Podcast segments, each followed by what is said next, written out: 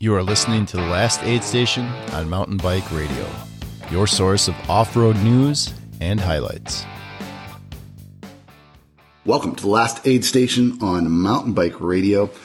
We have a kind of a twist on our normal episodes. Yes, we're going to be going over some ultra endurance racing, but we're going to be kind of staying focused on the bike packing world. Um, for 2016, we're going to kind of do a year in review. And I was trying to figure out how to do this. There's lots of races going on, lots of races coming up, lots of racers to talk about. And who better to talk about this than our old friend, Neil Beltchenko? Neil, welcome to the last aid station. Thanks, Mark. Appreciate it. So let's let's just dive right into it. Um, Yeah. You used to do a very regular podcast here on Mountain Bike Radio, and over there, kind of things led one direction or another. Bikepacker uh, magazine, and then you've kind of been a little bit absent on the podcast world. You've had some changes on the Bikepacker magazine side of things. So, kind of explain what's been going on with you recently. Yeah, so basically, um, I've been busy um, dealing with, well, ever since really, I think our last real episode was last fall. Um, so maybe a year or so now, maybe even last summer. But I've been busy with racing, busy with, you know, keeping up with the operations of um, our website, which is now bikepacker.com. Um, so we've gone through a, a whole new rebrand, um, new URL change. And with that, there's a lot more involved than just like swapping over content and swapping over the URLs and calling it good. There was just a lot of behind the scenes things, which quite the learning experience for us. Um, but yeah, it was great. And so now we're bikepacker.com, got a new logo, everything. And it, I think the website looks great, new theme. Um, so yeah, I've been busy doing that and then obviously busy racing my bike and, uh, trying to train and, and then also have a regular life on top of that. yes. So, um, we've had you on before. Actually, it was 2014. that was a last time- while ago. Yeah, Man. and you were actually predicting. Um, at the time, we brought you on to predict uh, how the Tour de Divide for 2014 was going to roll out, and you were like, "Man, I might be doing Tour Divide in 2015, maybe." And um, that went exceedingly well. Yeah. um, and you've kind of really come to the front now um, as one of the top finishers in many of these races, which actually gives you a unique perspective for some of the races we're going to talk about. Because not only do you know how these races happened at the front um, as you were in them, but you also have a, a rapport and relationship with many of the other guys for the races that you don't do. But you understand many of these routes, and so you're actually the perfect person to talk about a lot of the races for 2016, how they went down, con- race conditions, and things like that. So thank you very much for joining us. Yeah, absolutely. I look forward to uh to chatting about all these these uh amazing athletes. Um, and also, listeners, we're also gonna we're gonna talk about some races up front. Then we're gonna talk about some racers. Then we're also gonna talk about just um, a conversation of the growth of the sport, specifically talking more about the bike pack racing scene, not just bike packing in general, but more the racing thing. We're we're a race centric kind of podcast, and we're gonna just kind of go through how stuff is evolving and, and some of the unique things and changes that are happening within the sport. But let's just dive straight into some of these races. Talking straight right off the bat about the triple crown of bike packing, or I'm not even sure who coined that term, but of course it's the Arizona Trail, the Tour Divide, and the Colorado Trail race. This is this is like the races, um, and it's very difficult to do all three because they kind of go one right after the other. Um, with Yeah. Uh, Arizona Trail and CTR for most people being about a week long or so. Um, and then of course the Tour Divide, 14 days if you're winning the thing, but in general, you're looking at two and a half weeks at a minimum. How difficult is it to actually try to compete in all three? Yeah, that's the that's the that's the that is the difficult thing. So you can do the Arizona Trail and rest up in time um, for the Tour Divide, but the the the hard part is doing the Tour Divide and then and then you have basically all right. So the Tour Divide starts uh, the second f- Friday in June, and the um, the Colorado Trail Race starts typically the one of the last weekends, last Sunday in July. So say you take like 20 days in June it's just yeah, your your your body's not going to be able to recover in time. Um, so that's that's the that's the difficult thing. Um, and to rewind it back to the Triple Crown, we could have a whole conversation on this. Um, but I forget exactly who coined the term, but um, it's been up on bikepacking.net, the first uh, bikepacking website out there. Right. That, that you know Scott Morris Yeah. um, started it a long time ago, and all the bikepacking forums.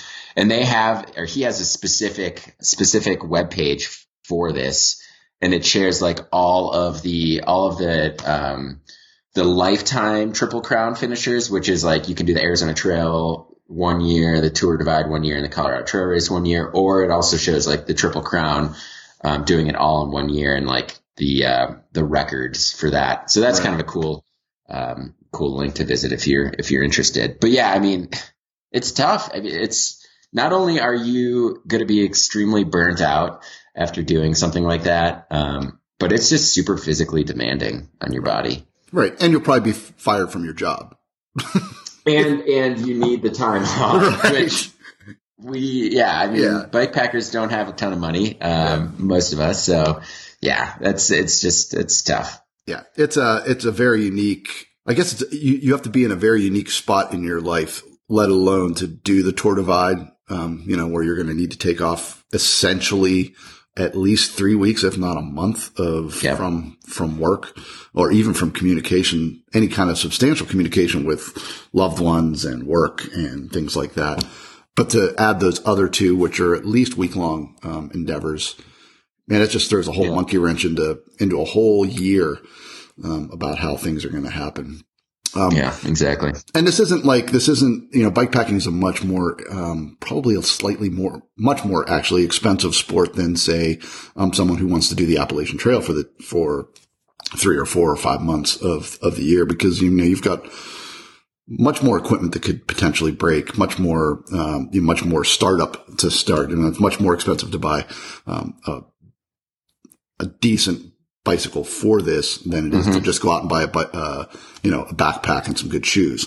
Right. So, uh, Not to mention all the food you buy along the way, Right. Yes. which is probably the same with you know backpacking, but it gets out of hand sometimes. yeah. Yeah. Well, you know, it's it's a different way of looking at. it. I mean, uh, there's a lot of crossover between the two. I mean, obviously, you're looking for the lightest gear you can find. That's very similar. Um, you're looking for um, the most comfortable clothing you can have. That's very similar.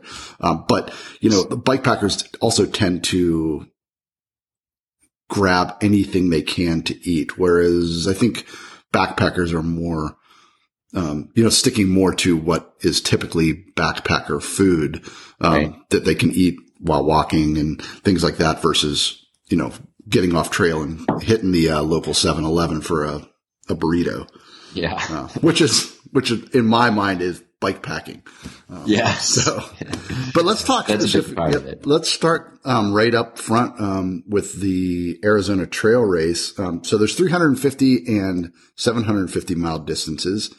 Um, the 750 includes um, probably, at least in looking at the profile, seems to include a very difficult last section. Um, includes 200 miles above. So there's quite a bit of altitude there. Um, yeah. includes 65,000 feet of elevation change, with the majority of it coming in those last uh, 200 miles. And it, of course, includes um, the Grand Canyon hike with just about, what, a little over 100 miles remaining, um, 30 miles of through the middle of the Grand Canyon carrying your bike on your back. You're, you know, you can't even push your bike. You have to carry it. Amazing performance this year by the guy that did it. Um, fastest known time. And that was yourself. Yeah. Um, Can't I still can't believe it. yeah. So tell us how that race went down because you guys start with the 300 or very close to the 300 mile guys that start at the same, like from the same location. So we, what is it? I think we start, the 750 starts at the border and then the 300 mile version starts at Parker Canyon Lake, which is, I think it's like 10, 15 miles away north Oh. of the border. Okay. Um, so this year it was kind of interesting because they, they staggered it by an hour. So the 750 started at like six and then the 300 mile version started at seven. So when we got to Parker Canyon Lake, um, there everybody was gone. Um, so they, it was like I think I got there at like seven fifteen or something like that. It wasn't too too much later. Mm-hmm. Um, but that's how that's how the start works. It's it's a little confusing, but um, it really it helps spread things out and um, and stagger the two the two races. Okay, um, and once you start catching up to these guys, I'd imagine it kind of all works out. That pretty soon you're in groups of everybody going the same speed, regardless of the distance there. Yeah, so I was I ended up me and a few other 750 riders uh, caught up to basically the lead 300 riders through the Canelos, which is like the main, um, or like the first like 30 miles, really difficult, chunky riding in southern Arizona. Um, and then basically, yeah, you, we're just kind of intertwined after that. You know, once we get to this town called Patagonia, you get on a highway to another town and it's just like, it's like everybody's in the same race basically. Okay. Um, and who was with you through the, the early parts of the race? Once everything had kind of shaken out and, you know, you're into the first, say, hundred miles of this race. Yeah, so I was with basically like the first before I even hit Parker Canyon Lake, I was with Joe Grant um, and uh, Calvin Decker, and those two. I basically rode with those two, uh, kind of on and off for like the first hundred miles, and then I also was riding with um, Neil Stitzer and Hunter Keating, and those two were like the leaders of the 300 mile version. Okay. Um, I actually crossed paths with Hunter probably the most. I think he was leading the 300 mile version and I was leading the 750. So like the first like 300 miles, I was like leapfrogging him a lot. Okay. Um, and when did it finally start to kind of break apart?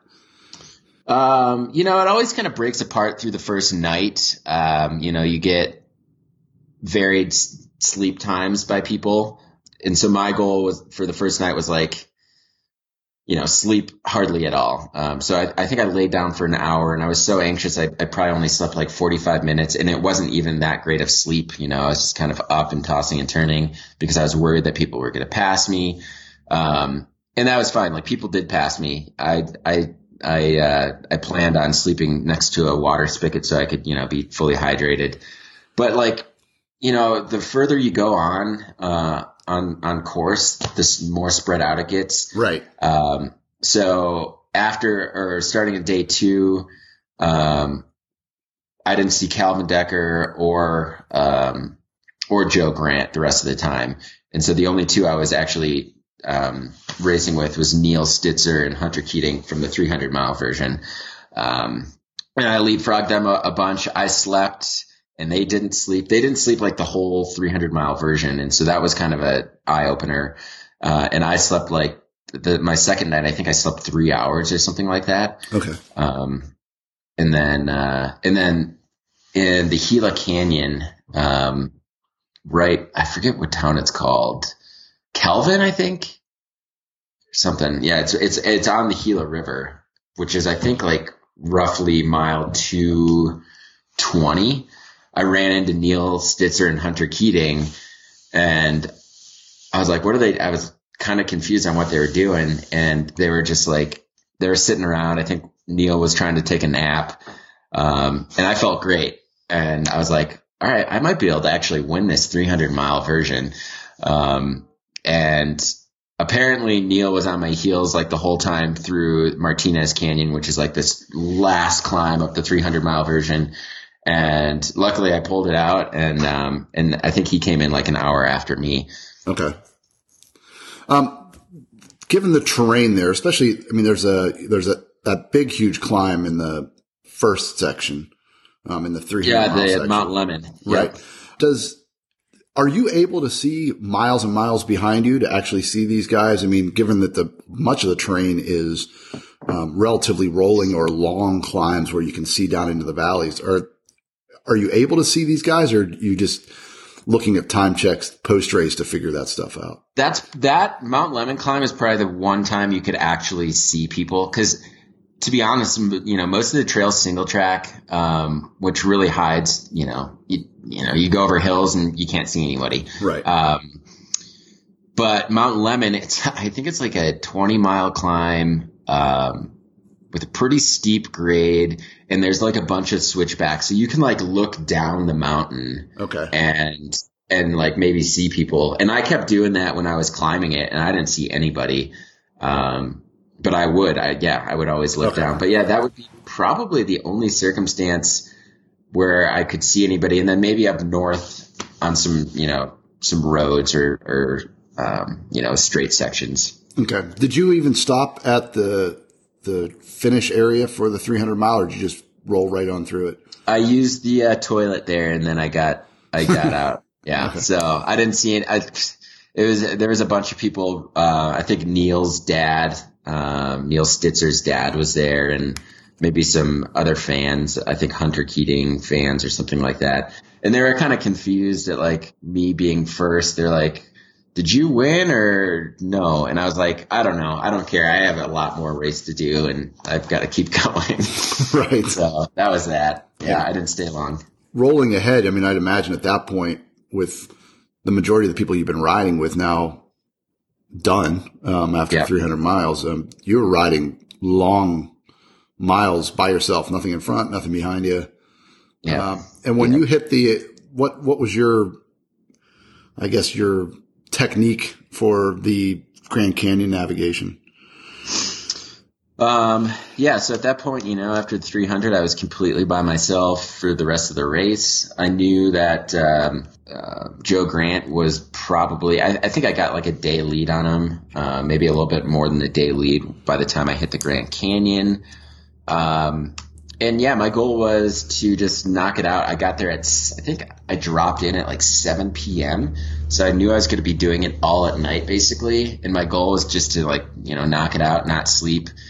Um, and so I, you know, it's like seven miles down, Right. seven miles in, and then seven, Seven miles, miles up. Right. Yeah. Um, and I got the seven miles down to Phantom Ranch and I was just so exhausted. Like my body was, it, walking is a completely different thing than riding your bike. You know, it's like riding your bike, you can, you have a little bit of energy, but walking, you're just like melancholy and tired and bored and, and not to mention a 50 pound bike on your back. It's just, it sucks. Yeah. Um, so I got down to Phantom Ranch and I took an, an hour nap there next to the water spigot. And then from there, I woke up and just pounded out the rest of it. It just took forever. I think it took me 16 hours or something like that, which is actually really fast, but um, at the time, it did not seem that way at all. Um, so you climb back up, you get back on the bike. What you have just over 100 miles to go, I think, when you exit the canyon. Is that about right?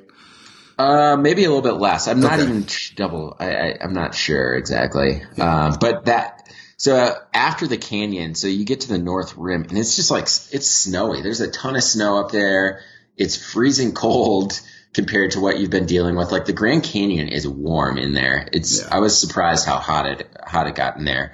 Um, but yeah, so basically after after the canyon, um, strapped your or unstrapped my you know my bike to from my back and put it back together, and um, and so there's so much snow up there. The actual Arizona Trail is under snow, so we take a detour on um, on this basically this like paved road, which is kind of a nice change.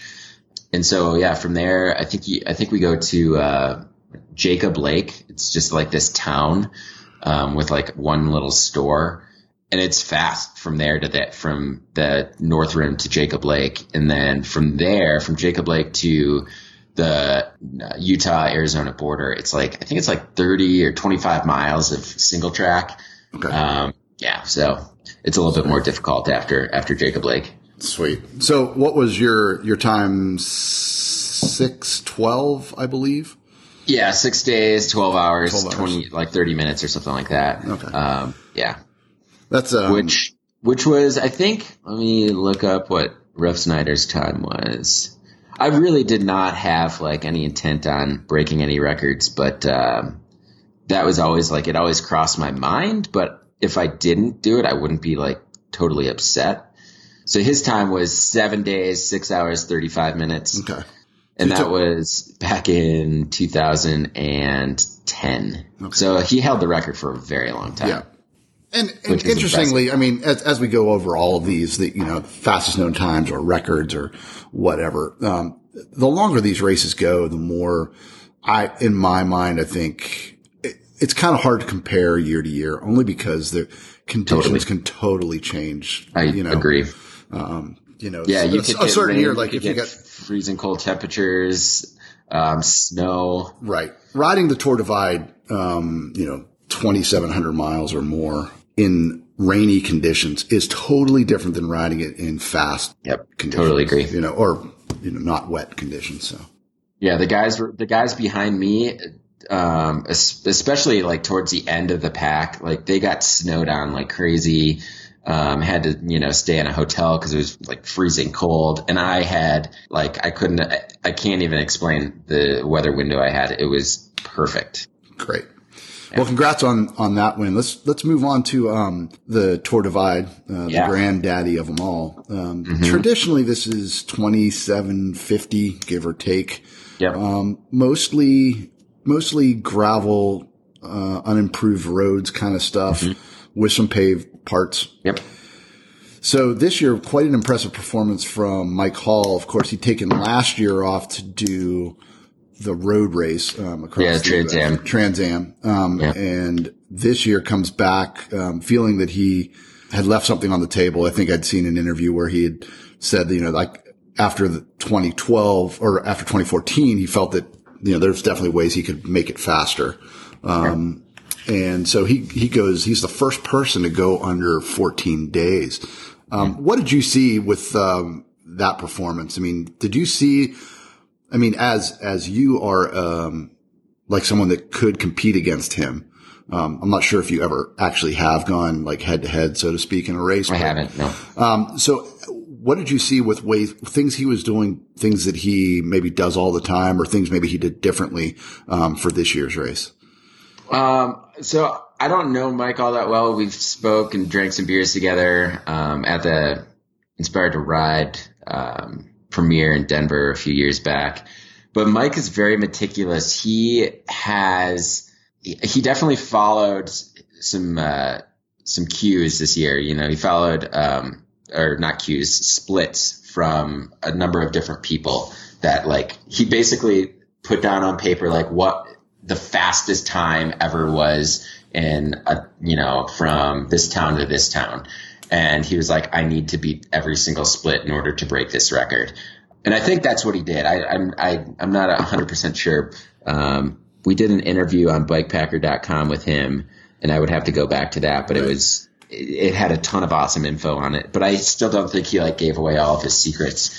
Um, but you could tell like he was super disciplined on his sleep schedule, his stop times in towns. Um, it was pretty incredible to watch. And he was basically ahead of all the records out there. And, uh, not to mention, obviously he had just like t- uh, 2015, um, 2016 was really good weather as long as you were super, super fast up front. Um, and he was just, you know, it was just incredible. So yeah, I mean, yeah, he, he was just Mike Hall, Yeah. typical Mike Hall, just knowing what he needs to get done and, and doing it. He's, he's, uh, he's a veteran. And he, he seems to come from like a, I mean, this is the outside looking in, but he seems to come from like a different spot than your traditional bike packer, only from the standpoint that he comes across more like an ultra athlete. Like he doesn't care what kind, uh, if it's mountain, if it's road, if it's whatever. It doesn't make that much of a difference to him. Um, whereas a lot of guys on the, on the bike packing thing are more mountain bike centric. Um, and Yeah. he, he's just looking for the challenge and he doesn't care as long as it's got two wheels and a lot of miles. He really doesn't care what it is. And it's just a different, it's interesting to have a different type of personality and perspective challenging what has always been there. And that's kind of cool. Yep. Exactly. Yeah. No, he's all about it. He knows how to, he knows how to uh, handle the pain too. That's something that everybody up front understands and maybe not a ton of people in the back of the pack do, but it is, uh, it's extremely, extremely painful. Yeah. I do Yeah. want to give a huge shout out, um, the single speed, uh, yes. Chris the single speed. Yeah. yeah Chris Plesko, yeah. um, for doing that. He, he held the record for, I don't know how long for the single speed. And he's like, all right, nobody's broken it yet. So I got to go back and, uh, and shave some time off. And he did a really good job of that. Yeah. Um, actually stayed, stayed. I mean, he was. Yeah. He was like a day, a day and a half. Yeah. Yeah. Behind Mike yeah. on a single speed. That is super impressive. So, yeah big props to him for sure. It was it was a fun year to watch. Um, it's different, you know. It's it's kind of interesting. Um, people are like, well, single speed. I've you know I've I've raced against guys in endurance events and they're on single speeds and they can go almost as fast. Blah blah blah. But yeah. it's totally different when you've got when you've added um, another an additional thirty pounds onto your bike with um, gear and equipment and everything else. In that you yeah. are still stuck with the single gear. You're not going to shift. So, you know, hike bikes become longer, hike bikes become harder. Um, you're hiking a lot more than you would if you had the choice to put it into an easier gear. And so it's, it's a whole different mindset from your typical single speed, you know, choosing single speed gearing for just a, an endurance event. Yeah. So. And actually the guy that took third, Kevin Jacobson, he was on a single speed as well. Wow. Which is okay. impressive. That yeah. Is impressive. 16 days. And then, yeah, so Mike Hall finished in 13 days, 22 hours, 50 minutes, which is going to be really hard to break, especially if you have weather. And then Chris Plesko, 15 days, eight hours on the button. And then um, Kevin with 16 days on the button. So, and looking yeah. back on the on the weather for this year, pretty pretty pristine. I mean, there's really not a whole lot of changes you can make. there was make like a little, yeah, there was like a little wind um, and rain up north. I think Mike missed all of that, um, and I think he dealt with a little bit of wind in and around Butte. There was like a storm going through north of them, and and they they were just seeing wind but no precipitation. So I think he dealt with a, a little bit of headwinds, but um, yeah, it was smooth sailing as far as weather was concerned for for most or for the leaders. Okay. With moving on to the Colorado Trail Race, so this had some um, an interesting take from your perspective.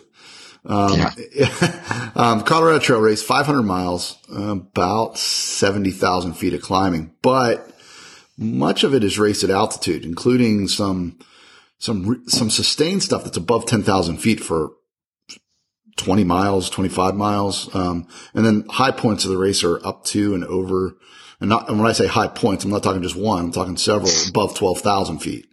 Um, yep. It's this one, this race has always been kind of a bear for competitors. It's, um, not always a nice trail to ride. There are sections that really beat you up. Um, it frustrates riders in spots and weather, especially at those altitudes, um, can be very unpredictable. Scary. Yeah. yeah. And, and scary and dangerous. Um, you know, yep. especially across those really high points of the race where stuff moves in and the electrical storms are crazy. Um, yep. so in some years, this race is ridden west to east. I believe that's in odd years. Um, and some years it's east to west, which is like, uh, this year, um, Durango yep. and Denver being the two endpoints. Coming into this race, I remember seeing a lot of articles about this race and the question was whether a certain Mr. Beltchenko could break the 2012 Jefe Branham East to West record. Mm-hmm. Um, or potentially break the fastest known time by Jesse of all time, which he actually set west last year. East. Yeah. yeah. Yeah. Exactly. Yeah. Um, three days, 20 hours. So you're definitely going to have to go under four days. Um, so let's, yeah. how did that start go? Let's talk about that first opening 30 miles, which is where the most, imp- I think the most impressive part of this and, um, maybe the, the mindset of somebody who does this all the time is different from somebody who does it the first time.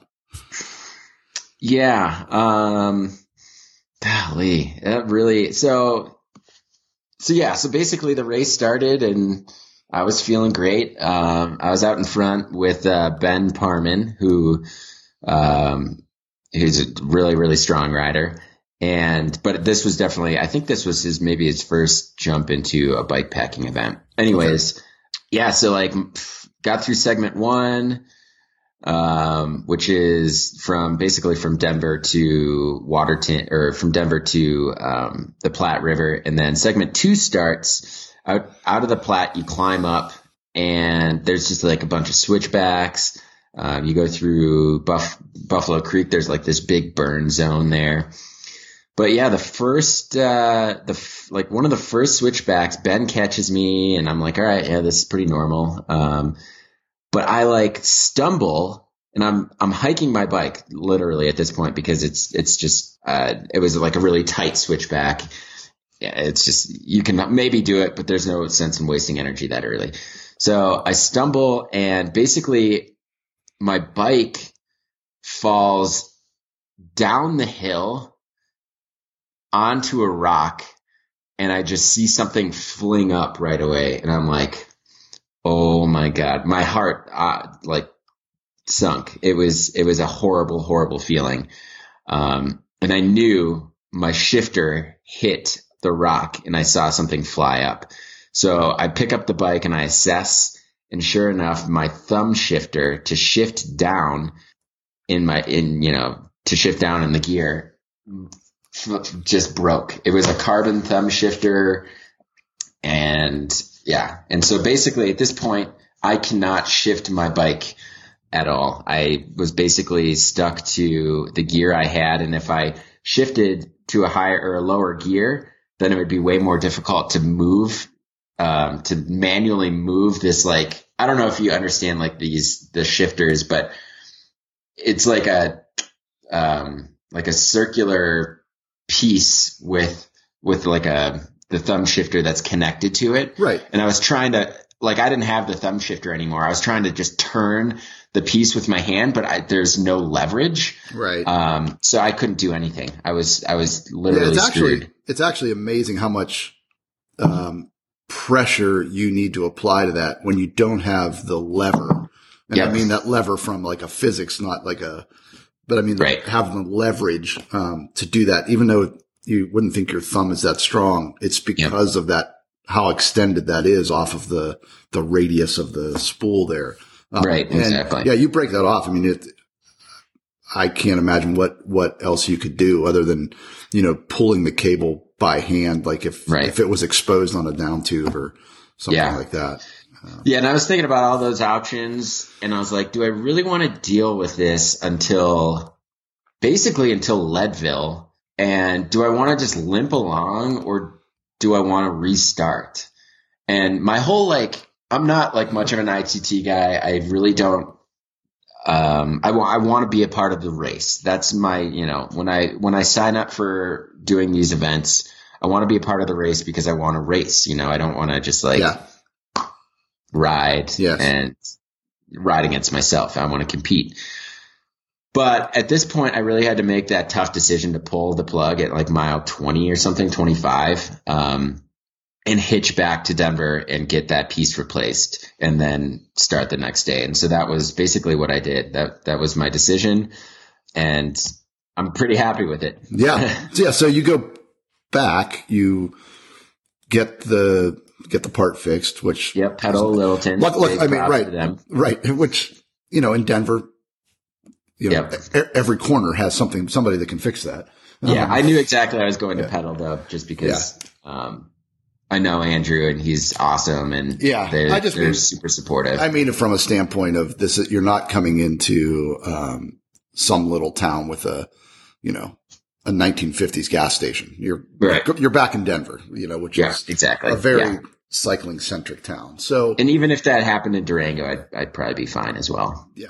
Um, so you, you restart, um, you immediately reset yourself as a ITT and Mm-hmm. then start the next morning, 24 hours from when you started the first time, um, and start just riding through the pack. How long was it before you started al- already encountering people that were, that had started with you 24 hours earlier?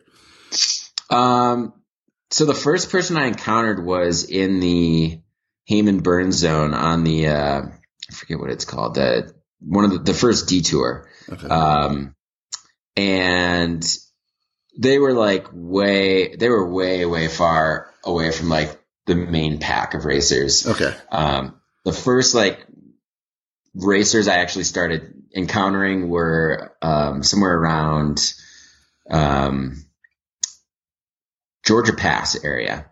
Um, but honestly, to rewind a little bit, that was probably one of the more trying days on a bike because a the motivation really wasn't there. I was a little fatigued, and I kind of wanted to like race people, but I know I was racing on my own. So I, I, just had to completely like clean the slate and have, you know, a different mindset on what, what I was doing. Mm. Um, and then I got to Georgia Pass and I had a little bit of a breakdown. Um, and I, ha- I have a video of that as well. Yeah. I didn't cry, but I was about to. I was like, what the heck am I doing right now? This is just like, this is ITT is tough. It's just bottom line. It's just tough. Yeah. Um, but then I got to, I started picking people off, like descending Georgia Pass. I think I saw some people starting to sleep. Um, and then I got to Copper Mountain probably around 2 a.m. And I probably passed like 20 people. And then I laid down for an hour of sleep and, uh, and felt pretty accomplished for that day. Cool. Yeah. Um, when did you start? Were there, were there, I know you're obviously already passing through, but when did you start moving back up to the front of the people that had started the day before that you thought were going to be your competition having started 24 hours earlier?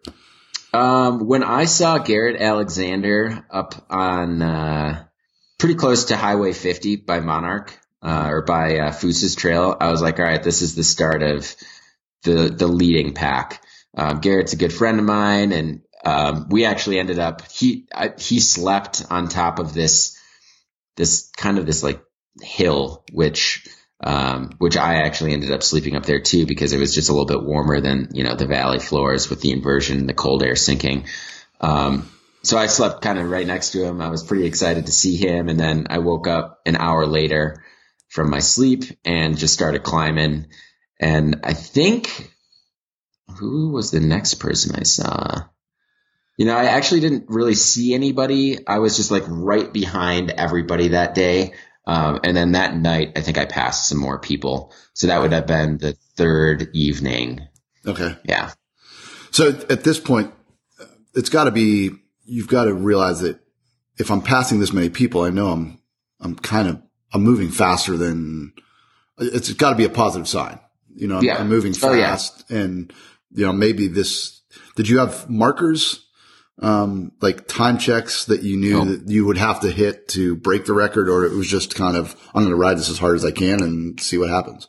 Yeah, that's basically it. I don't ever really make splits or anything like that. Um, I just ride my own ride and hope for the best. And, um, basically once I got to Silverton, I think I was only behind Ben Parman and Jefe. Yeah. And at that point, I got on my Facebook and everybody was like, dude, you can catch them. I was like, oh my goodness, this is ridiculous. Like I, yeah, I was just like, I felt the love from everybody and it was kind of cool to, to see. And, and basically my goal was just to ride and, and I, after I left Silverton, I was like, all right, there's a slight chance I could beat Jesse's time, but I know the last like 40 miles are like the toughest part of that race and it's going to be all at, at night yeah. And, um, yeah, so I don't know. I guess it's different now than it would have been, say, five years ago. Um, you know, especially now with, you know, everyone having cell phones and Facebook and, yep. you know, people, you know, people, it's hard to avoid. Yeah. Yeah. Where it's not a surprise. Like Jefe probably wasn't surprised, uh, to find that you had catching him and reeling him in a bit. Yeah. I think this was actually the first race that Jefe ever used a cell phone and um okay but you know he probably would have heard about it if he didn't right just like through yeah people, know, people, yeah people on the trail and stuff yeah. yeah okay but um so what was your final time so my final time oh boy it was three days 19 hours and i think like 50 minutes or something like that yeah. so it was i think it was just like an hour yes. um, under Jesse's Jesse's time. Yep, Jesse's time yep. from the previous year. And the only um, so I passed Ben on basically the climb up to Indian Trail Ridge, one of the highlights of the San Juans, and um, and we had a good conversation. And he was like, "Dude, this is." He was like, "This is the most incredible experience I've ever had on a bike," and that that kind of sums up what bike packing is and definitely what bike pack racing is, especially going over 500 miles in four days and you're sleep deprived and you're tired and you're sore, your butt hurts. It's pretty incredible to hear this Ben talk about it. And he was a rookie this year and it, it just kind of reminded me of how awesome this race was. And then I was like, all right, Ben, I got to go. I've got a re- record to, uh, to yeah. potentially beat. And then Jefe finished before me, which was great. So he actually won the race. I think um, I forget the exact time, four right. days and change, or four. Actually, it was pretty close to five days. Right. Um, but yeah, it was a great, great, great year yeah. Colorado Trail. Moving on to something that I know you didn't compete in, and I don't even know if you have a desire to compete in it. Um, the ITI, um, so the Iditarod Trail Invitational. Um, of course, this race has been around. It's had different names over the years and different iterations. I think mm-hmm. like, uh, oh God, I can't remember some of the names. Um, I did it's a bike. hard to follow. Yeah, I did a and yeah. then it's separated and then it, there were two races running. Anyhow, um, it pretty much follows the Iditarod Trail, um, Knik to Nome, about a thousand miles. There's also a 350 mile option. Um, and there's other people, there's other races that go on concurrently. I mean, there's a, you can do it on skis, you can do it on foot.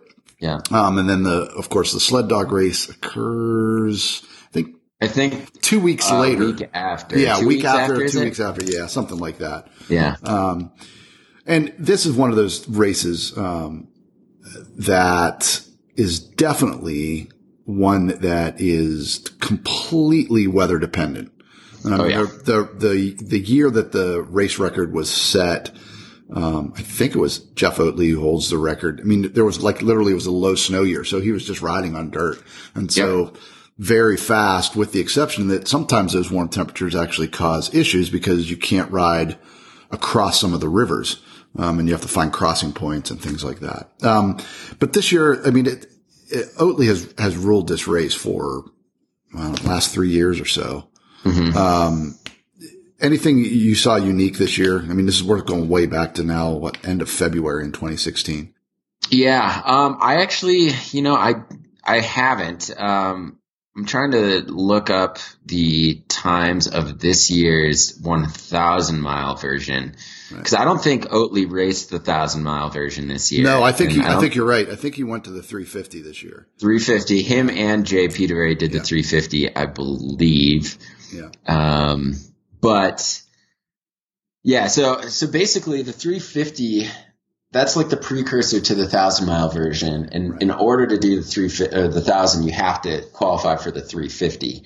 Um, and I'm actually I've, I've signed up for it and I'm qualified for it last year, so I'm doing it this year. I'm doing the 350. Okay. Um, but yeah, I I have no idea what to expect. The only thing I know is I I know how to ride on snow a little bit, and uh, and that's about it. and it is, but this is one of those races, man, this is remote. I mean, this is, this isn't a phone call away from an extraction. I mean, like literally some of the decisions you make could potentially kill you.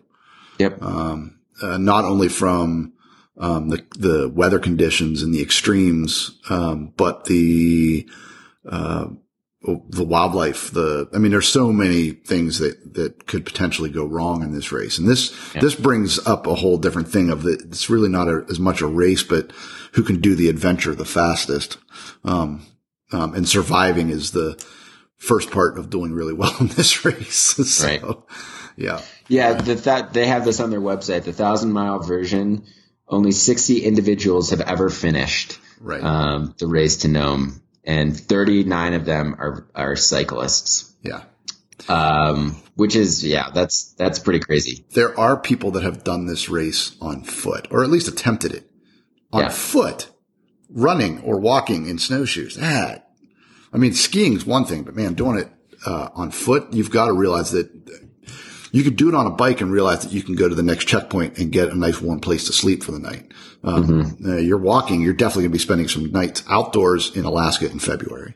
Yep, um, no doubt. So. Yeah, it looks like JP Petervary's had three finishes on the route, which is really impressive. Yeah. And then there's a few people that I'm not familiar with, and I don't think they're cyclists. Uh, but then like Mike Curiak has two finishes.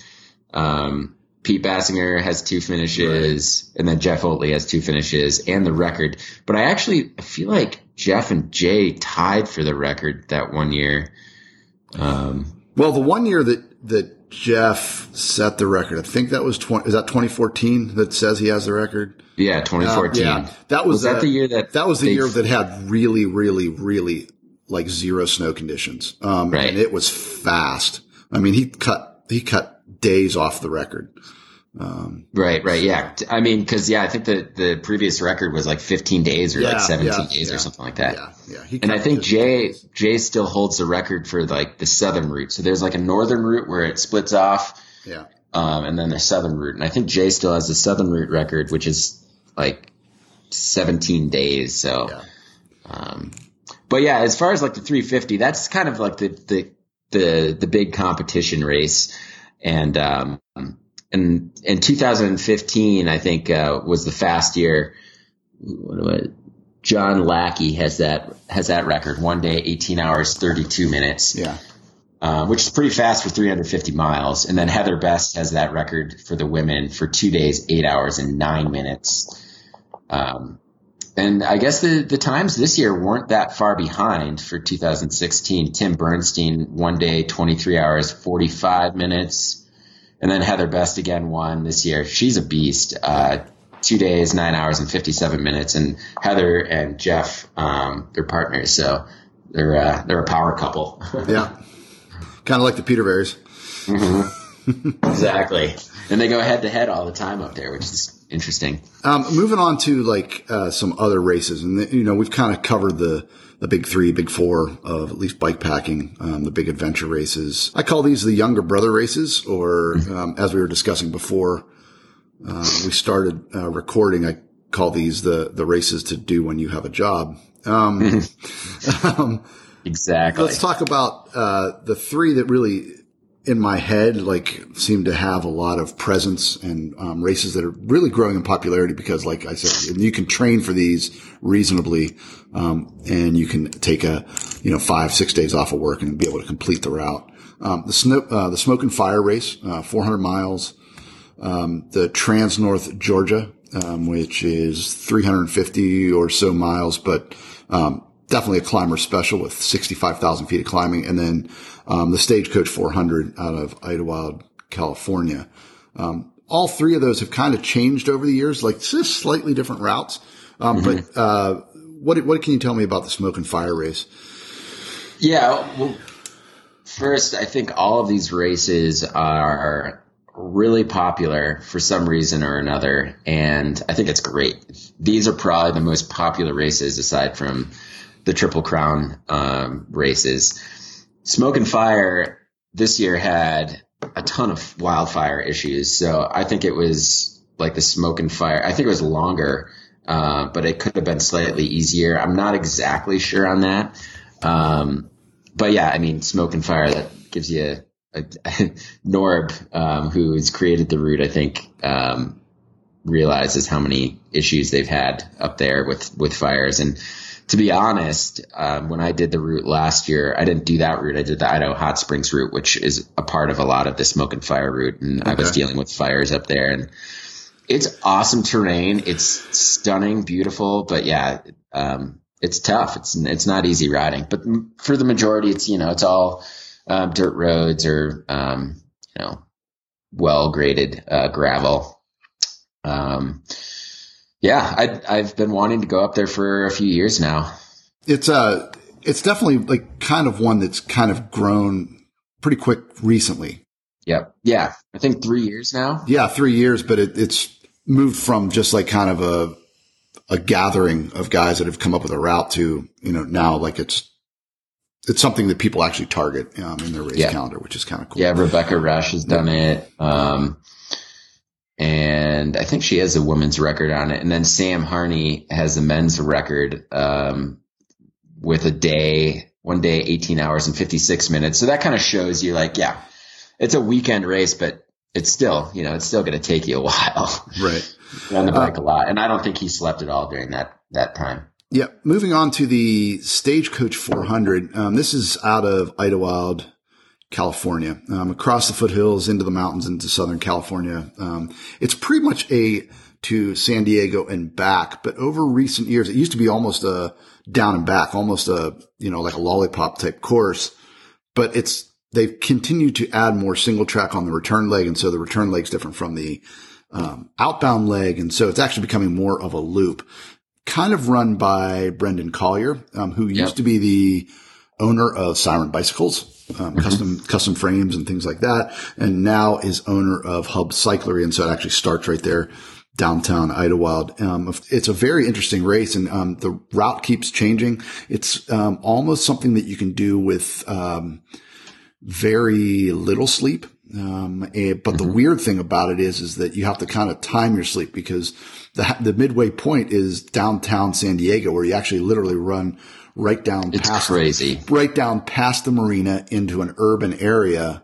Um, and so you don't want to time your sleep to having to sleep in downtown San Diego.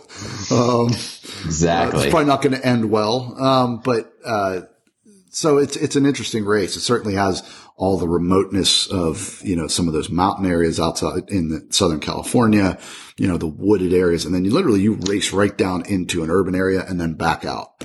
Yeah. Uh, yeah, I think I think the unique part of this race, and I've done, I did it in 2015, I believe. Okay. Um, but yeah, you start in the mountains outside of San Diego, and it's cold. It's it could snow. It snowed at the beginning of the races um, a few years before I did it. Uh, it can be yeah, it can be brutal. And then you go down to the desert.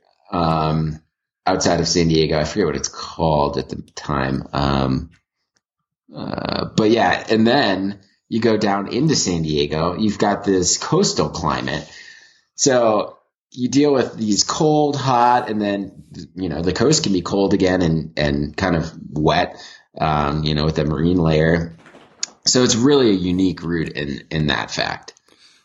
Um, but yeah, I think uh, my buddy, yeah, Ben DeWitt, he finished this year. He won it um, in two days, five hours, and 26 minutes. So big props to him. But I don't, I as of right now, I don't think there's any record holder. Maybe Eddie O'Dea has it just because it was the fastest time. Right. But the route has changed route, so much. Right. The route has changed so much. And actually, I mean, yeah. it's not that they're just changing the route because of whatever land management issues. I mean, it's literally improving the route and trying to keep, yep. trying to make so you're not riding on the same road, same trails on the outbound as you're coming on the exactly. way back in. And so they, it's actually an improvement. And I think it'll probably take a while for once that kind of solidifies into a, a known route that's really not going to change that much. Maybe we can start looking at, you know, fastest known times and records and things like that. Yeah. And I think, I think we're at that point. I think Brendan's kind of figured that out now. So, yeah. but yeah, that's, uh, February, March, I believe, every yes. year. I think yep. you've changed it up, but yeah, it's um, pretty early. I do know that's that. like one of the first, uh, races um, every year. Really, it's yeah. all. I think I think last year is even before the Iditarod. So right of the little younger brother races, um, Trans North Georgia. It's a huge race here as far as bike packing, and probably actually one of the only bike pack races that and Allegheny Loop, um, Allegheny Extreme, um, are really the only two, like at least on this side of the country, that are really become like things on the calendar every year. Mm-hmm. Um, Trans North Georgia, 350 miles, maybe a little bit more. Um, the first 150 to 200 miles taking in huge climbs. Uh, the, the majority, uh, like literally the hardest part of this race is the first 30 miles. The climbing is ridiculous. Are they? Okay. And then, um, but it's all on, you know, gravel and unimproved roads.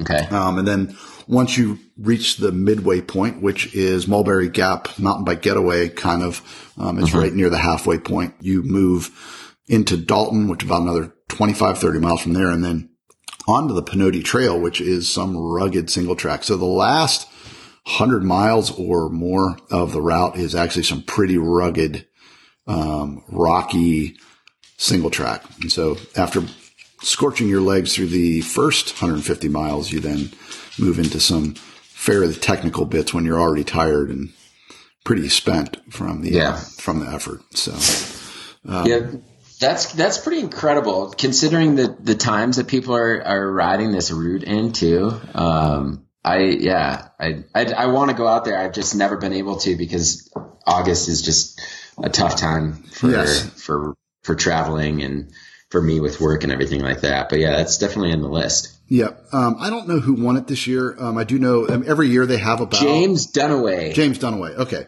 Um, one hour or one day, twenty three hours. that's right. That's right. Um, so the record sits down around 40 hours. yeah, I think and it's Eddie O'Dea, and then there's some other guys. I couldn't find their names, but I think it's one day and fourteen hours or Yes. something like There's, that. Um, Eddie and somebody else actually, and one or two other people share the record. Literally, the yeah, they tied it in on separate, a different year. in separate yeah. years. Yes, That's Um, crazy. um, and pretty much the only way that this time is going to come down, um, because I know all those guys had very little sleep, but they did sleep. Um, Okay. Eddie, um, I think Eddie had like two or three hours. And pretty much you're going to end up having to do the race without sleeping. I mean, I think that's where that, that speed is That going to come yeah. down. Um, but, uh, it's a, it's quite a difficult route. Um, um, the IT, um, the, the time trial, the ITT is very popular in the summers. You see a lot of people just, you know, doing it for a challenge. It's also a great touring route. Um, lots of, lots of people do that route. Um, it- it's a quite a big event. Um, I think last year, the start, mm, 75 people, uh, 65 people, I think. Yeah. That's so. just a ton of people for for our small little bike packing community. That's awesome to see, Yeah. and Yeah. year after year too. And Yeah. they, I think they have a wait list as well. They do. They do have a wait list though. Um, a lot of people get on the wait list and then, um, then bail out at the last minute. So pretty much if you get on the list, you're going to be able to do the route as long as you're in there within a timely manner. I mean, I don't Got think if, I don't think if you, if you sign up for the race, uh, two days before, I don't think you're probably going to get in, but, um, Right, right. if you've signed up relatively soon or when it, when registration first opens, which is usually over the winter of the previous year, um, Mm-hmm. you know, uh, you're, you're fine to get into that race. Um, let's talk about some routes that may be coming up. Um, so I listened to your interview with Billy Rice, and the one thing that he, he brought up was the Pony Express route. What can you tell me about this? I mean, it sounds interesting. It's Mm-hmm. We'd have to talk to him more. I, Yeah. not much. The only thing is, I think he he's interested in, um, in kind of trading off Route 66 with Pony Express Right. every other year, which I think is a great idea. Um, keeps things fresh. But I I looked at the route and that's all I've done really. Right. Um, and I think there's there's some it's kind of on Right. It's kind of it's kind of cool that there there could be a east to west or west to east route um, versus the traditional. Um, and this route would probably be as long as Tour Divide, I would think, as the you know CT. close to yeah yeah. So I, I actually like this better because it would be off road. Um, I think there are some issues that um, I I don't know the the Route 66. I think I think it's I, I think just think it's a kind of a scary endeavor, and I understand there's nothing wrong with people willingly knowing what they're getting into and doing that doing that route. But um, to me, there's there just uh, a lot of risks involved in that race.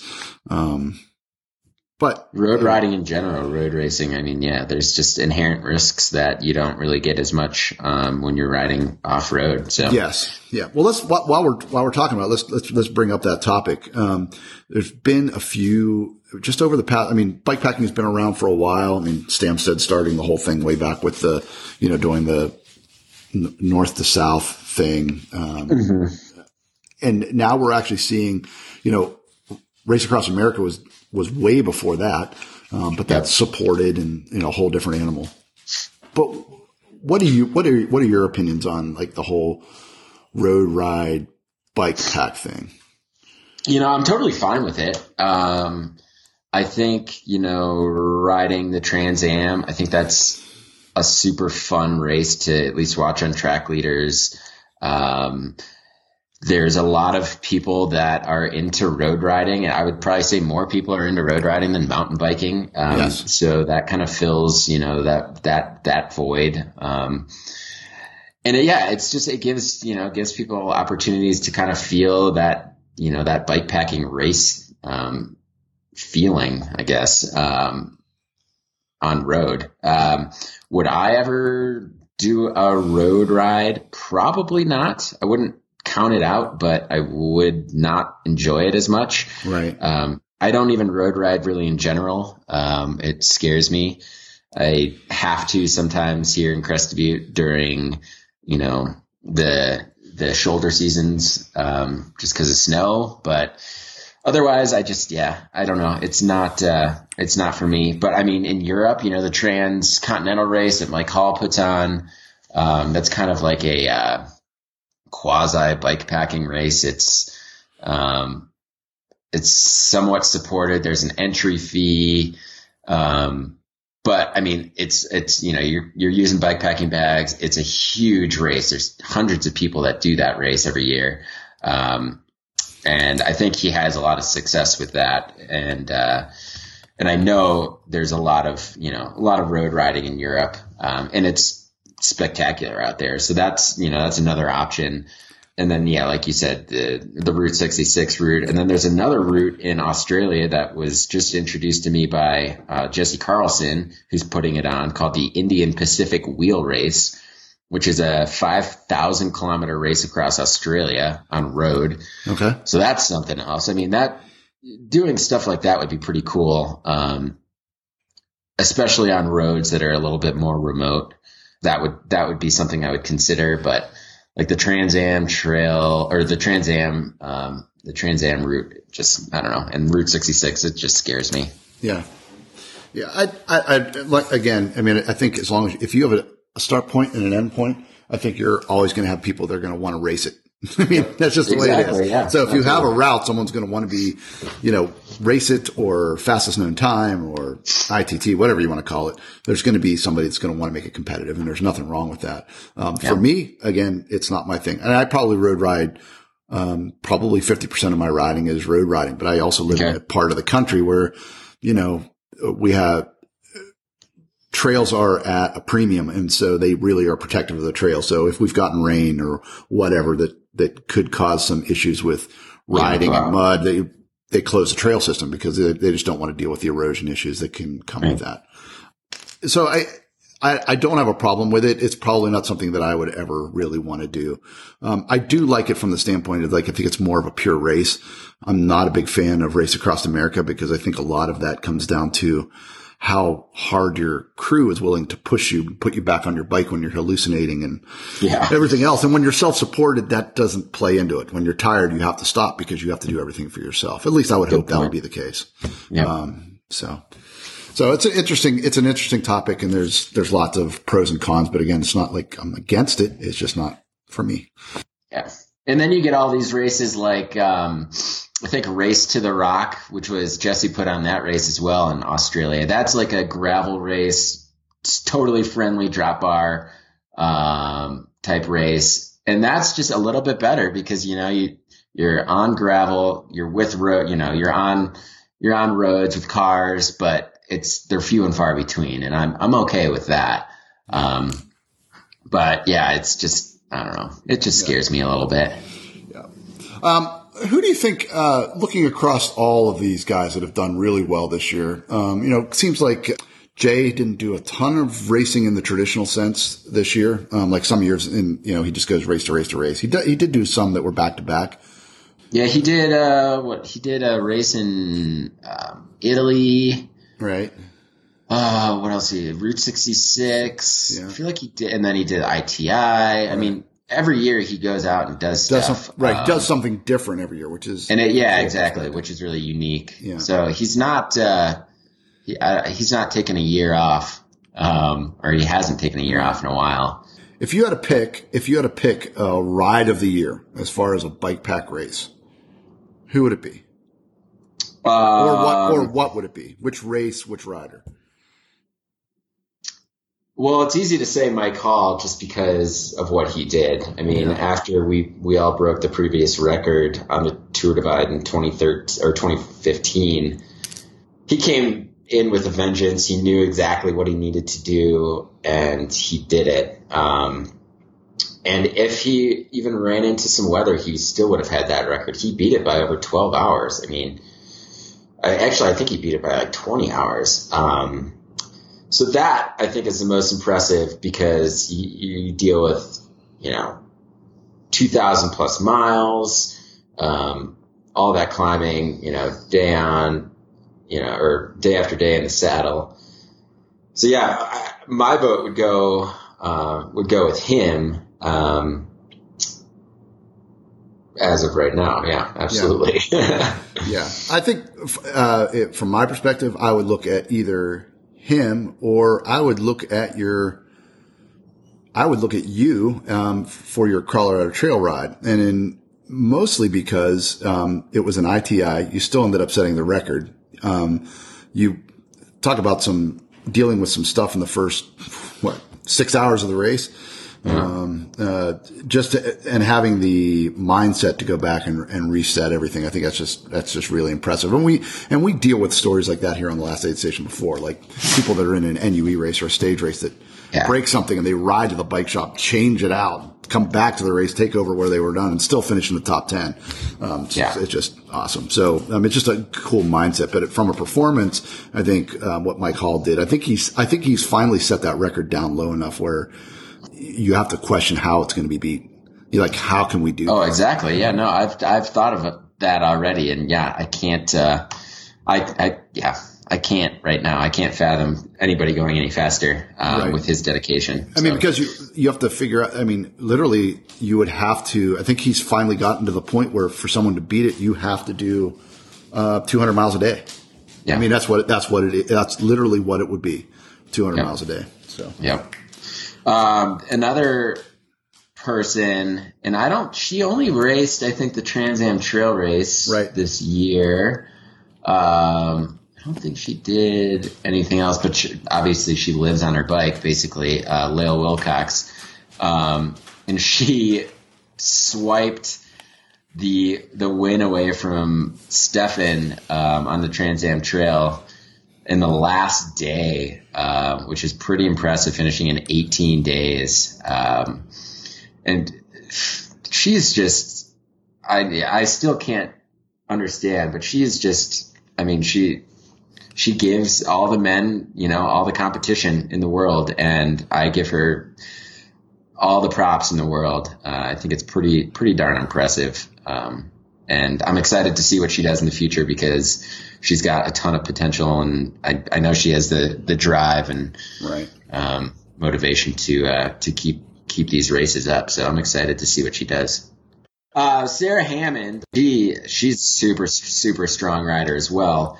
Um, and she had basically the the the route or the the Trans Am Trail lead for a very long time, at least the women's lead for a very long time until um, I think she just kind of blew up. She had, you know, she she wasn't used to these extremely extremely long races. I know she was used to some of the long distance ultra races, but um, she yeah. yeah. she did a great job, and she won the race to the Rock race in Australia this year. Okay. Um, so yeah, I mean, I, I think in the future, I I actually really hope Sarah does the Tour Divide next year. Um, I think she might. I've gotten maybe word that she might. Um, cool. So that would be really really cool to see. Um, see her maybe uh, take a take a look at Lael's time, which I think is pretty close to un, unbeatable as well. yeah. Well, Lael has a. I mean, she is she is hardcore. I mean, yep. she you know the what was it last year that she did the Tour Divide and realized twice. Yeah, like she yeah. realized that I could I could do this faster. And Just literally almost turned right around within weeks and did it again. Yeah, yeah. Because she saw what she because she knew she could. Yeah, exactly. Yeah. yeah. Um, yeah, that that's impressive for sure. I think. Uh, what was I just want to look up her time real quick so I can make sure people know. But yeah, she finished. The first time she finished was 17 days basically on the button. Okay. And I think she got down to like 16 and a half or something yeah. like that. Yeah. Yeah, I think uh, she, I think after she finished the first time, she just, you know, within hours was already realizing I, there, I made, my stops were too long. My, yeah. well, she got sick too. She yeah, had like a, right. a breathing issue. Right. And she was in the hospital for like a half a day. And being able to still finish, I mean, yeah. I, that's drive for you. It's, yeah. it's awesome. Um, what riders do you see coming up that are making a name. I mean, the one thing that I, I mean, obviously Lael, um, mm-hmm. uh, yep. you know, Josh, uh, Kato this year had, had some bad luck. Um, yeah. you know, do you see him making some big improvements? I mean, certainly he, he has the ability to do that. Um, yeah, I mean, I think talking to him, he's super motivated and, um, he's in great shape. So yeah, I definitely think he, I mean, he showed it two years ago. He's, certainly. he's a fast rider. Yeah. Um, I'd like to see him do a few more races, but I know he really he really enjoys doing the the Tour Divide, and he's signed up for it three times now, and I think he's going to do it again next year. Okay. Um, so that's that's exciting, and then Dylan Taylor. I mean, the dude's just been doing this stuff since I don't I think 2008. Tour Divide, Colorado Trail Race, Arizona Trail Race. Um, and then this year, I think he just broke the record on the Black Hills Expedition route. Okay. So Dylan, I mean, he's he's a beast. He's been doing it for a while, but I mean, he he's continuing to just crush it, and he's not. I think he's got a regular job, so he's trying to balance all that, which is not easy. Right. Um, one name to yeah, uh, I don't know. So one name to bring up, and um, a name that seems it strikes everybody's fancy because the potential is there. Um, you know, and of course you know, he's been on the amazing race a couple times. um, oh, um, and coming from a pro cycling background, you know, a pro road cycling background. Yeah. Con- uh, Connor O'Leary, what, he hasn't had a whole lot of success. He's signed up for, he started the, uh, divide a couple times, I think, um, has never seems to, um, make it past, say, the first like seven, eight days. Um, what would you, what would you, as someone who's done it, has raced it, has finished in the top, you know, and certainly he has the potential to do that. What would you suggest to this guy on how to get better at what he wants to do?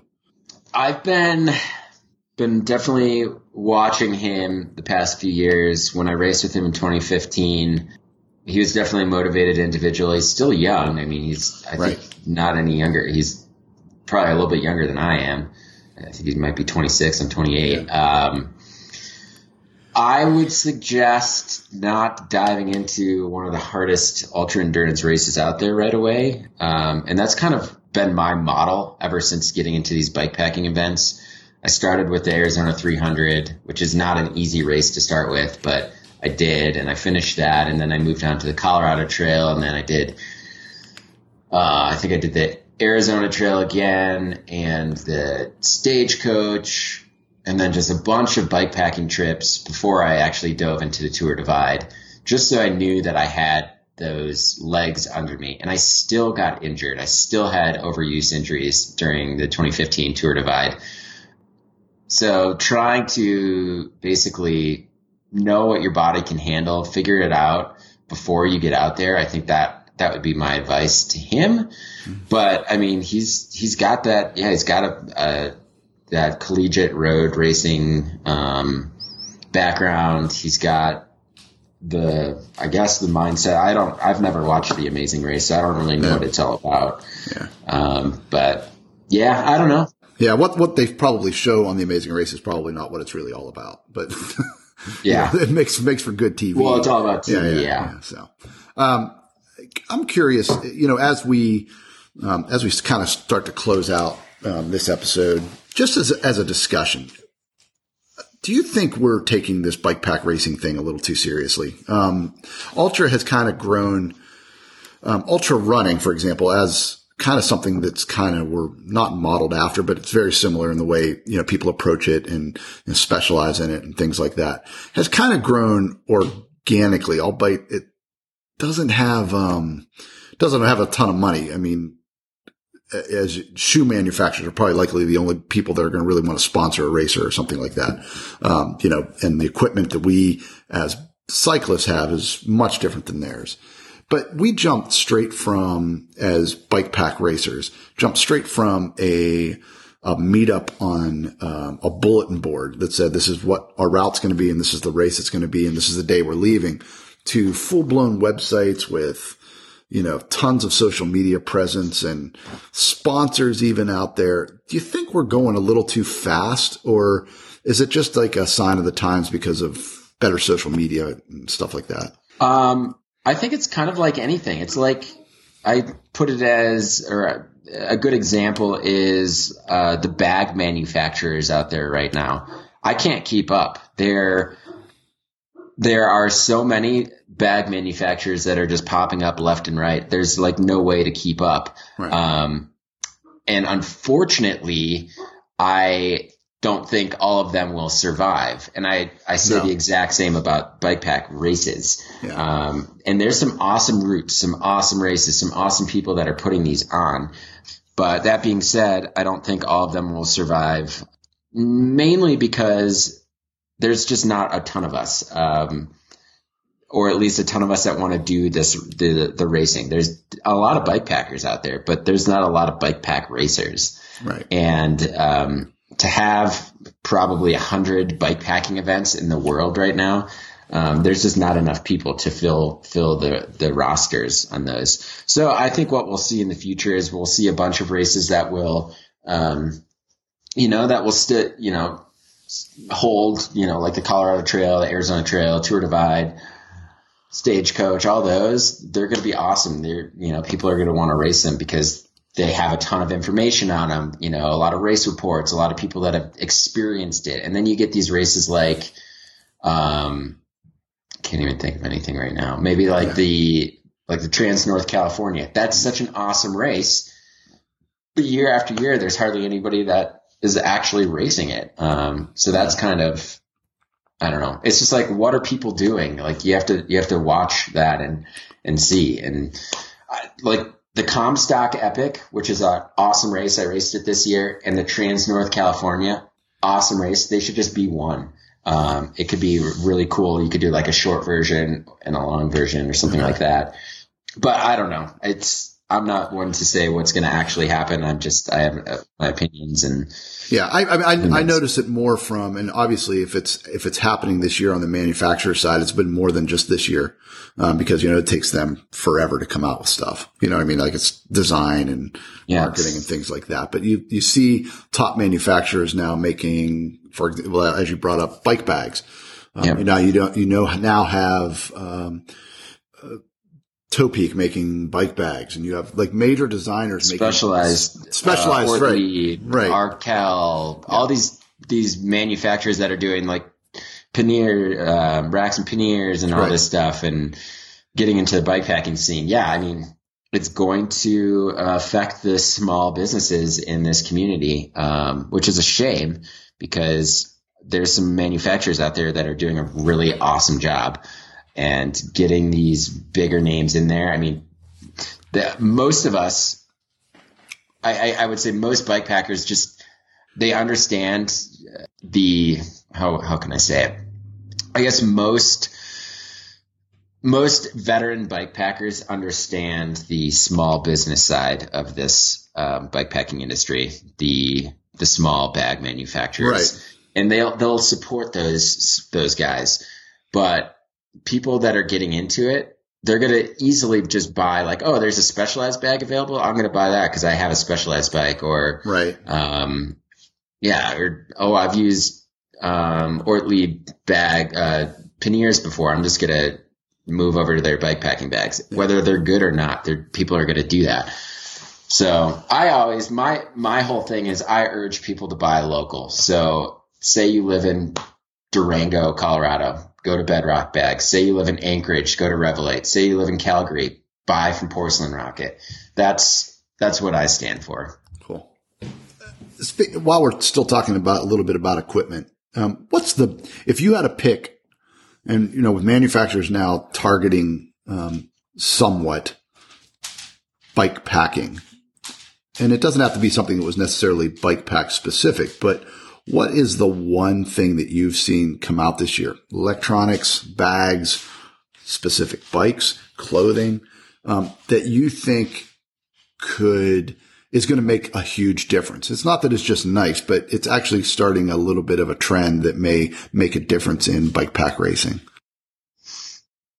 Oh man, that is tough. um, Well, tell you what, while you think about it, I'm going to, I'll mention the one thing that I think is going to make a difference. Um, and Okay. I think it is, and it probably wasn't even designed with bike packing in mind, but I think the one thing that I've seen, you know, there's plenty of nice bags coming out. You know, the electronics are always on a trend to con- continue make improvements and those are always going to happen. But I think the one thing in the big jump is Eagle. And I'm not saying that because I'm necessarily a SRAM guy, but I'm saying because you've got now have this big, a, a big difference between your lowest and your, your tallest and your smallest cog. Man, I think that makes a bigger difference in being able to haul a bike that typically weighs 30 pounds more than what you typically ride on um, XC. And so you have a bigger gear range to choose from. You'd be off your bike more, um, maybe spinning at a better cadence, um, having higher speeds because you have that bigger, um, end to, to do that. I think for racing, that makes, I think that is going to be a huge difference. Now, I think because that's out there, I think other manufacturers, Shimano, uh, what have you, are going to quickly follow suit and do very similar things, or at least improve their compatibility. But I think Yeah. that for this year, that's the one thing I think is going to make a big difference. Um, I would have to agree with you on that. I, since I've been riding my um, Eagle this year, the XO Eagle, I got it in August. I actually planned on riding it for the Colorado Trail, but they uh, they were backed up uh, getting their chains manufactured. Right. Um, they didn't have enough chain templates or whatever it was to so. But yeah, I mean, just my short time on it, um, past like four months, it's uh, it's definitely a game changer. Um, so I think that's that's a a great. Um, yeah, I think that would that will help out a lot. I mean, I think it makes them, I think uh, for bike packing, it actually makes a much bigger difference.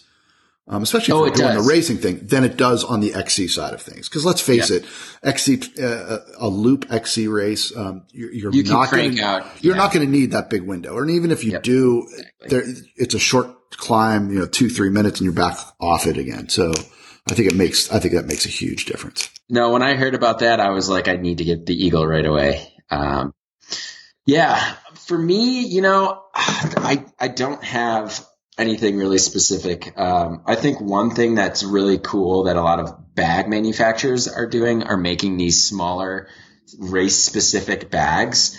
Um, not only is this gonna obviously, you know, keep the weight down, but it it actually keeps the amount of stuff you carry off your bike. So, for example, you have a smaller handlebar bag and um, you have, you know, and next to you, you have all the stuff that you want to carry on your race or for your race. It, what doesn't fit in that bag what, that's next to you, you're just going to have to leave. Um, which is kind of an interesting like dynamic. Like that's when you start weighing, all right, when do I feel, you know, comfortable or when do I feel a little bit vulnerable when I'm racing? Yeah. Uh, when I'm racing, I definitely like, I want to have everything I need, but at the same time, I want to be like, all right, what can I drop as far as weight's concerned? Um, so like saddlebags and handlebar bags, all these things are like going Cuben fiber, super lightweight and, and, um, and then super small, like three, four, five liters of capacity. So that's something that I think we'll see a lot more of, uh, a lot more people riding with. Um, I rode with a bunch of specific small, um, bags this year. And I don't think bag manufacturers are marketing to racing. Rather, they're just marketing them to like, you know, day use or, uh, long, long races, long, long day races or something. Big epic adventure kind of day. you Yeah, know, day, day ride with your buddies, you know, for 10 hours or whatever. Yeah, yeah. Um, another really cool piece of technology, and I'm uh, gonna, I think I'm gonna write an article on this today, is the Gaia app. And it's not necessarily awesome for just bike pack racing, but I think it's just great for bike packing.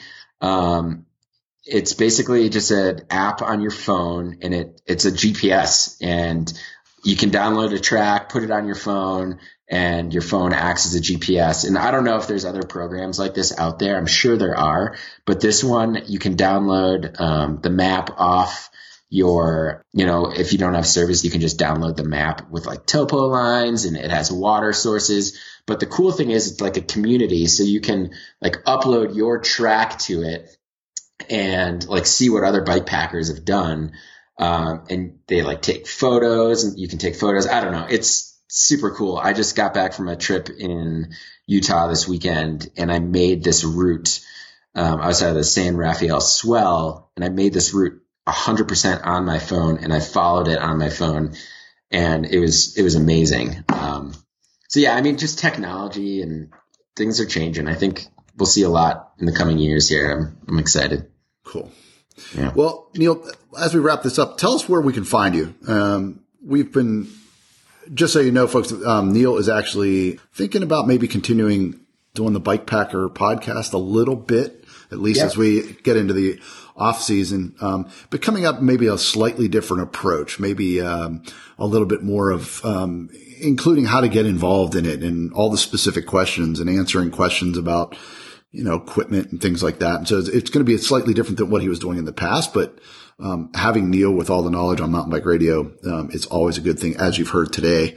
Um, but where can we find you, Neil? What's what's going yeah, on? Yeah, so if you, so basically, I am gonna I'm going to start Bike Packer Radio up again, and it's going to be kind of question based. It's kind of going to be like just riding along with. Um, I know they do it like they answer a bunch of questions and then they cuss a lot. I'm not going to cuss a lot, um, but uh, they uh, they have a great plan or they have a, like a great model and I, I want to kind of follow that a little bit. So if you have any specific bike packing questions, whether it be nutrition, um, med kit, repair kit, bags, bikes, tires, routes, anything, um, shoot me an email at neil at bikepacker.com. Um, you can also head to Mountain Bike Radio and, and, and even shoot them, shoot Ben a, uh, a contact there. Uh, and also head over to bikepacker.com. You can shoot, uh, go to the sc- scroll all the way down to the bottom and fill out a contact page and um, share your questions there. But um, yeah, I'm gonna I'm gonna get that started. Hopefully this week, um, if not this weekend, I'll do my first real episode of uh, of Bike Packer Radio, um, the new version 2.0. Cool. Yeah. Um, and one other thing I want to talk about, Mark. Yes. Um, I don't know, but we, we didn't talk about this. And Uh-oh. it was, it was interesting that you missed it, but have you heard of the Trans Am trail race? Or actually it's now called the American Trail? No. So it travels from North Carolina to Oregon all off road, off uh, pavement. Now I know and, that I knew there were there were routes out there mostly for the the um that that have that have actually existed for years that weren't necessarily cycling specific, but were like the enduro motorcycle yeah, specific. Exactly. And, yeah. So this route basically follows that that mo- moto route, um, with the exception of a few sections that Billy Rice and myself are um, are working on. I was out in Utah, like I said, kind of scouting some sections. Um, and Billy's been doing some some work on the East Coast. So it's it's going to be pretty darn cool because it's going to be five thousand plus, or it's going to be about five thousand miles. Um, it's going to probably take thirty days, um, and I'm still contemplating doing it or not because I don't know if my body can handle that long of racing. Right. Um, so yeah, but that's that's on the radar. We're on Facebook right now uh, at American Trail and we are Billy's getting a website together. I think it's going to be called AmericanTrailRace.com. I don't think it's up yet, okay. but um, yeah, that's something to look out for. It's going to be a June first start date in okay. North Carolina. Sweet. And I've actually, I've actually, when riding in the mountains here in North Carolina, I've actually run across guys on enduro motorcycles, you know, the big panniers and, you know, they're pretty much like they're like souped up motocross bikes, you know, big heavy exactly. motocross bikes, um, doing that route and, you know, talking to them and like, yeah, it's going to take us three weeks to do it on motorcycles. I'm like, wow, that's pretty cool. Right. Yeah. So yeah, it's going to be nutty. Yeah. It's going to, yeah, that's, uh, keep us posted because we will definitely yeah. follow that. Absolutely. So, we will. Well, Neil, thank you very much for joining us on the Last Aid Station. Um, glad to have you back on the air, so to speak. Um, Me too. And um, feels good. Hoping for big success for you, um, especially as you change your model and going more in a in a direction like of of you know helping out the new riders in addition to all the the great points of for veteran riders that you have on your website. So absolutely. So again, listeners, thank you very much for joining us on Last Aid Station here on Mountain Bike Radio. I'm Mark. If you would like to get in touch with me, it's uh, mark at mountainbikeradio.com or uh, check us out on Facebook, The Last Aid Station, um, or Twitter, which is just at Last Aid Station. So thank you again for joining us, and I'll see you soon at a race near you. Take care.